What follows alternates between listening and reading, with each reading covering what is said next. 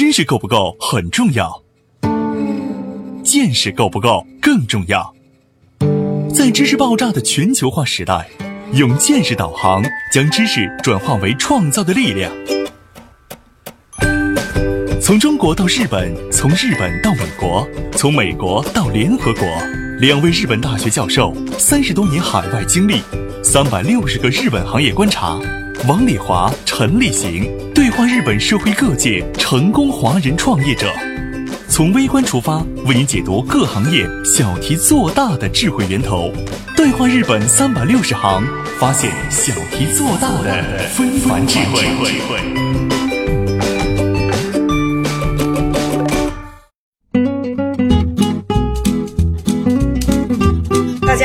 欢迎您收听今天的《对话日本三百六十行》，发现小题做大的非凡智慧。我是王丽华，对面的是日本关西学院大学社会学博士生导师、日本著名社会学家陈立行。陈老师你好，啊，王老师你好。这两天知道吗？嗯。这两天挺冷的，啊咱总要吃哪呗？嗯。那个蔬菜特别贵，啊就蔬菜一下子就是锅哈，呃火锅，火锅。呢，这个蔬菜呢，就是每年的你到超市去买那个这两天菜就三倍哦，三倍左右的蔬菜。我到那个店里去看那个大葱，知道吗？大葱哈，日本的大葱呢，两根大葱嗯。已经卖到多少？两根大葱卖到三百日日元。嗯，可是旁边儿还有大葱，中国的写的中国产的大葱嗯卖六十八日元。怎么差这么多呢？同样一颗大葱，为什么日本能比我们多卖五倍的价钱？日本商业的诚信机制是建立在什么基础上的？日本好的社区物业管理为日本人带来了哪些意想不到的利益？欢迎收听《对话日本三百六十行》，本期话题：软实力为日本带来的超值回报。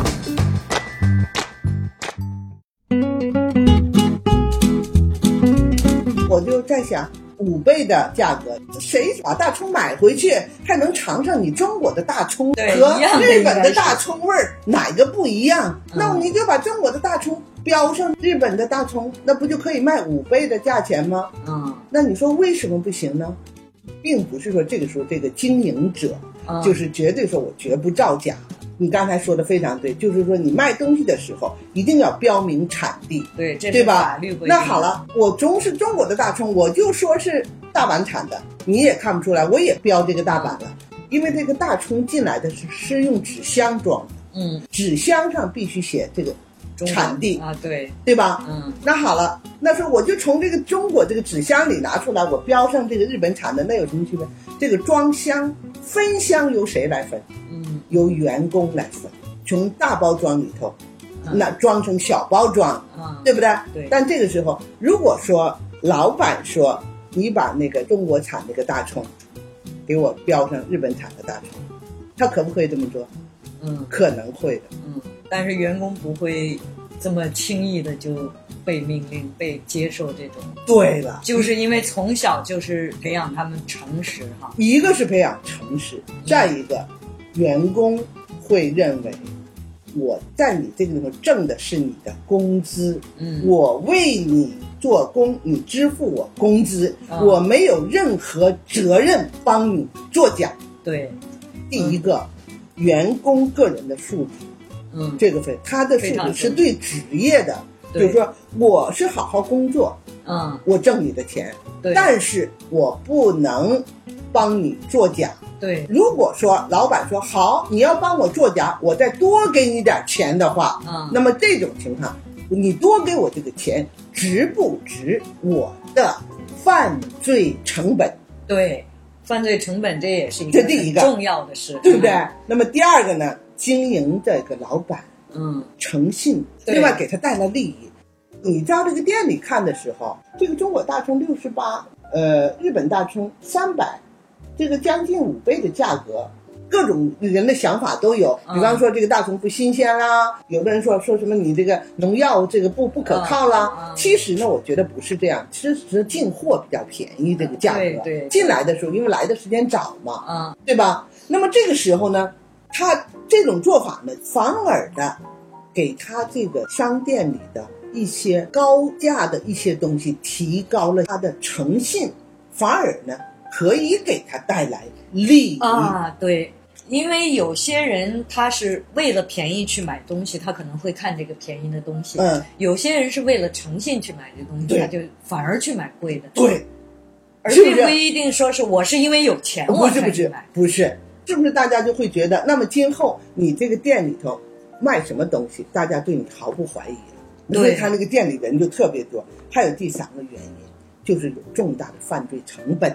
对这个这个犯罪成本不只是对老板，你用钱买通了员工，让员工做假货，员工要负法律责任的。对那么这个时候员工会想了，我值吗？对，不，我绝对不给你干这个事儿，嗯。对不对？其实所有的人都是自私的，都是为自己在想。我们现在说的这些事，并不是说因为他素质有多高，其实他是因为有法律的这个制限，有这个信誉的这个这个保证什么，他是考虑很多方面以后自己在约束自己哈。对，我们如何去约束自己，让自己呢诚信，对自己是带来好处的。对，日本最近也出了几个作假的事情，实际上作假的事情都是本公司自己爆出来的。经营者他要获利呀、对他可能会有就想点歪门邪道，对，但你还记国家的人都一样，都一样。还记不记得以前有个牛肉饼的事儿？啊。对对做那汉堡包里边的牛肉饼，员工在里边做的时候，知道牛肉是百分之八十的牛肉，百分之二十的鸡肉。嗯这个员工一直都是这么做。嗯可是这员工呢，到店里去看他们公司卖的这饼的时候，牛肉百分之百，啊，然后他就说：“那你这样，嗯他就报了。对，报了以后，现在这家企业怎么的了？全部倒产还不说，那个人判了有罪，公司还倒了。那么有的人说，是不是这个员工他报仇啊？就是说公报私仇，是不是对他不好、啊或怎么样？不是这么是，不是这么回事我们做的时候是百分之八十，配料的时候百分之二十的鸡肉，你那时候卖出去百分之百，这就不对，这不是欺骗吗？这个时候这才带来日本社会大家说，就让你相信嘛，对就是你看他不作假嘛，就从这个例子。我们看到的是他们的软实力，一个是国家的软实力，第二个呢是他一个底下的一个企业的软实力，最后到个人的个人的软实力。那么这三个东西实际上是配套的，是一个相辅相成的东西。如果缺一个的话，这种软实力呢很难能够延续下来。日本有这种环境，也是因为大家都有这样的认识，公认的事情才会得到这样的结果。对，所以这个非常重要。我再给你举例子哈，我们楼里的那个保洁的，嗯有那么四个老太太，嗯看上去有五十五到六十五吧。嗯，看他们工作的时候，就很少看到他们好像无奈的样子，对，看不到很，我经常碰到这样的哎你说开开心心的扫地，哎呀见着你还跟你说几句，开那而且个打个招呼，他不是装的，他不是嗯说，你比方昨天不是特别冷吗？啊我就看着我们那个楼里，我说，哎呦，我说今天好冷啊，嗯太冷了。我一看我们也会跟他我们也是，我们也打招呼，我们说今天太冷了。完，你知道我们那个老太太说，说你看没看着，我现在戴的外边是一个胶皮手套吧？嗯我胶皮手套里头还戴个毛手套，嗯完咱用这胶皮手套就弄这个水的话嗯就不凉了。啊，他可开心了哈哎，呀，他可开心了。哎呀，我就当时我就就觉得哈，这件小事儿，它潜在的一个，他做这件工作是我用我的劳动挣这个钱，把我的工作，把我这个楼收拾得干干净净，我有我的价值的存在，对，这是第一个。第二个，我们这一个楼里边住很多特别有钱的人。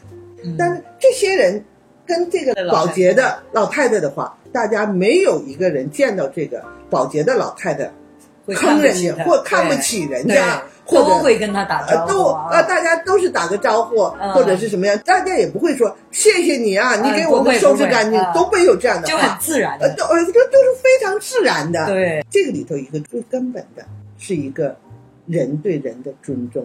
我们这个楼今年是十二年的楼。嗯，我们好多朋友，中国的朋友来都说：“哎呦，你们这楼新楼怎么的对，都是这样说，啊？我们都十二年了。但，是真的很干净，呃可是这些干净，三十六层楼啊，啊，那么天天扫，是我们这四个老太太把我们这个楼整理的干干净净，对我们这些业主你这个楼里干干净的，你要想卖都卖大钱呢。对呀、你说这个哪给你带来的就是潜在的潜在的利益，但是没有一个人是说我在你的面前让你看嗯。我老有钱了，我老有钱了，或者你你你是扫地的，你给我好好干，嗯。一点这种感觉没有。对。所以这种呢，就造成在每一个工作岗位上，他们都高高兴兴。这个就是这种社会里边的循环机制。啊，因为我们中国现在也有小区啊，嗯我们中国自己的小区里，我们怎么样的把自己的小区让大家都高高兴兴的？对，在国内小区里也有很多人，我想做好事儿。有的时候呢，他是在想，我希望让人家认可我，希望让人家来表扬我，希望让人家看到我，我在为别人服务，为别人做什么事儿。其实这也是一种另外的潜在的利益的追求，并不是他喜欢做这件事儿，而是喜欢让人家知道。做这件事情，我高兴，我满足，并不是说通过这件事儿，我除了我的职业上的收入以外，嗯，我再求另外的欲望没有。我每天高高兴兴的跟几个嗯，伙伴们，对高高兴兴的把这活做好了，好啊，一天好高兴，就再累也没了。但如果说这个里边你有更多的欲望了，我不管说，就是我还希望得模范，我还希望得表扬。嗯那么如果有这个想法的话，他如果得不到的话，反而痛苦了，对以后他就不好好做。对，所以我就觉得呢，我到日本这三十几年，嗯我就想着，我们从小就是三好学生、五好学生，呃，什么这个那个，对对全是靠表扬、榜样的，什么劳动模范什么的嗯，全是为了争这个。好多人弄得都很不愉快，很不高兴，觉得不公平，嗯什么什么。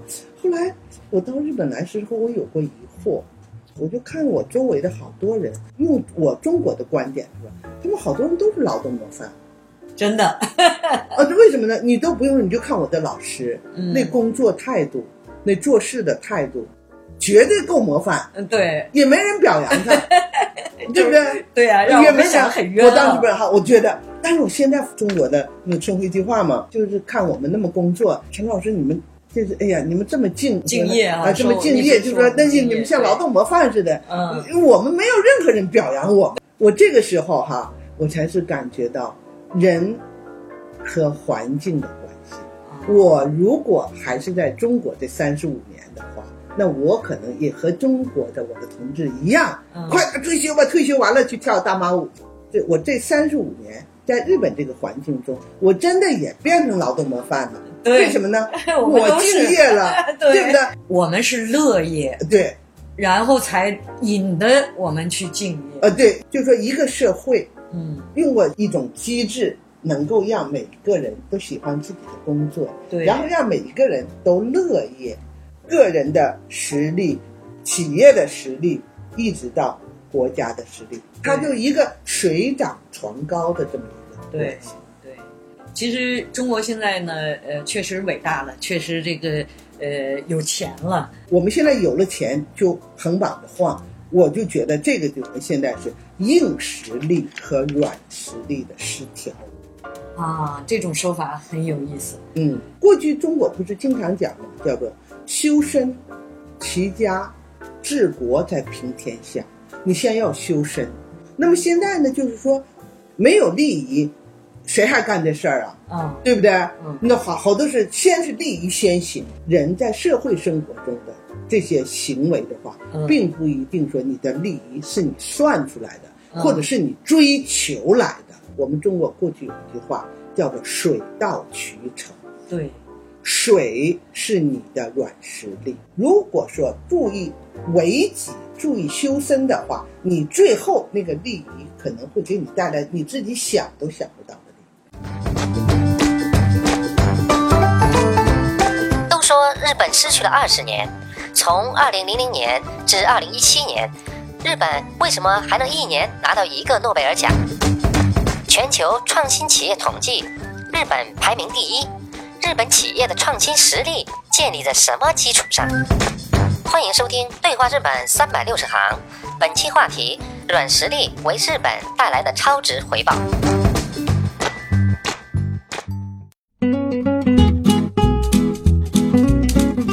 实呢，我们中国总是说，呃，日本失去了二十年，啊、嗯好像是感觉到日本好像这二十年都停滞了。其实我们生活在日本里边的人，我们会感觉到他们一天都没有停。对他们很有危机感哈。哦，他们很有危机感。对，甭说别的吧，首先是第一个，日本从二零零零年以后嗯，拿诺贝尔奖，对，到二零一七年拿了十七个，几乎是平均一年一个，对，对吧？嗯你知道吗？在九十年代末的时候，文部省就是在讲。到相二零三零年，嗯他们想拿三十个诺贝尔奖。啊我当时还在想，我还还定目标呢，嗯 对不对？我当时在想，还定目标呢，嗯这不行吧？我也不置可否。嗯，但是它真在实现哈。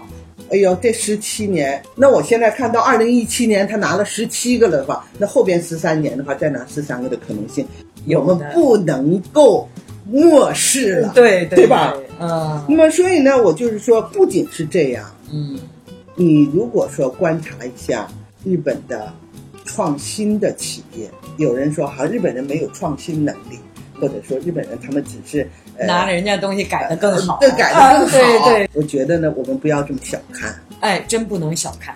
就是去年有一个叫做汤森路透的全球创新企业的统计，嗯这个创新企业呢，日本四十家，美国三十五家，超过美国超了二零零八年超过美国，哦，然后法国十家，德国四家，瑞士三家。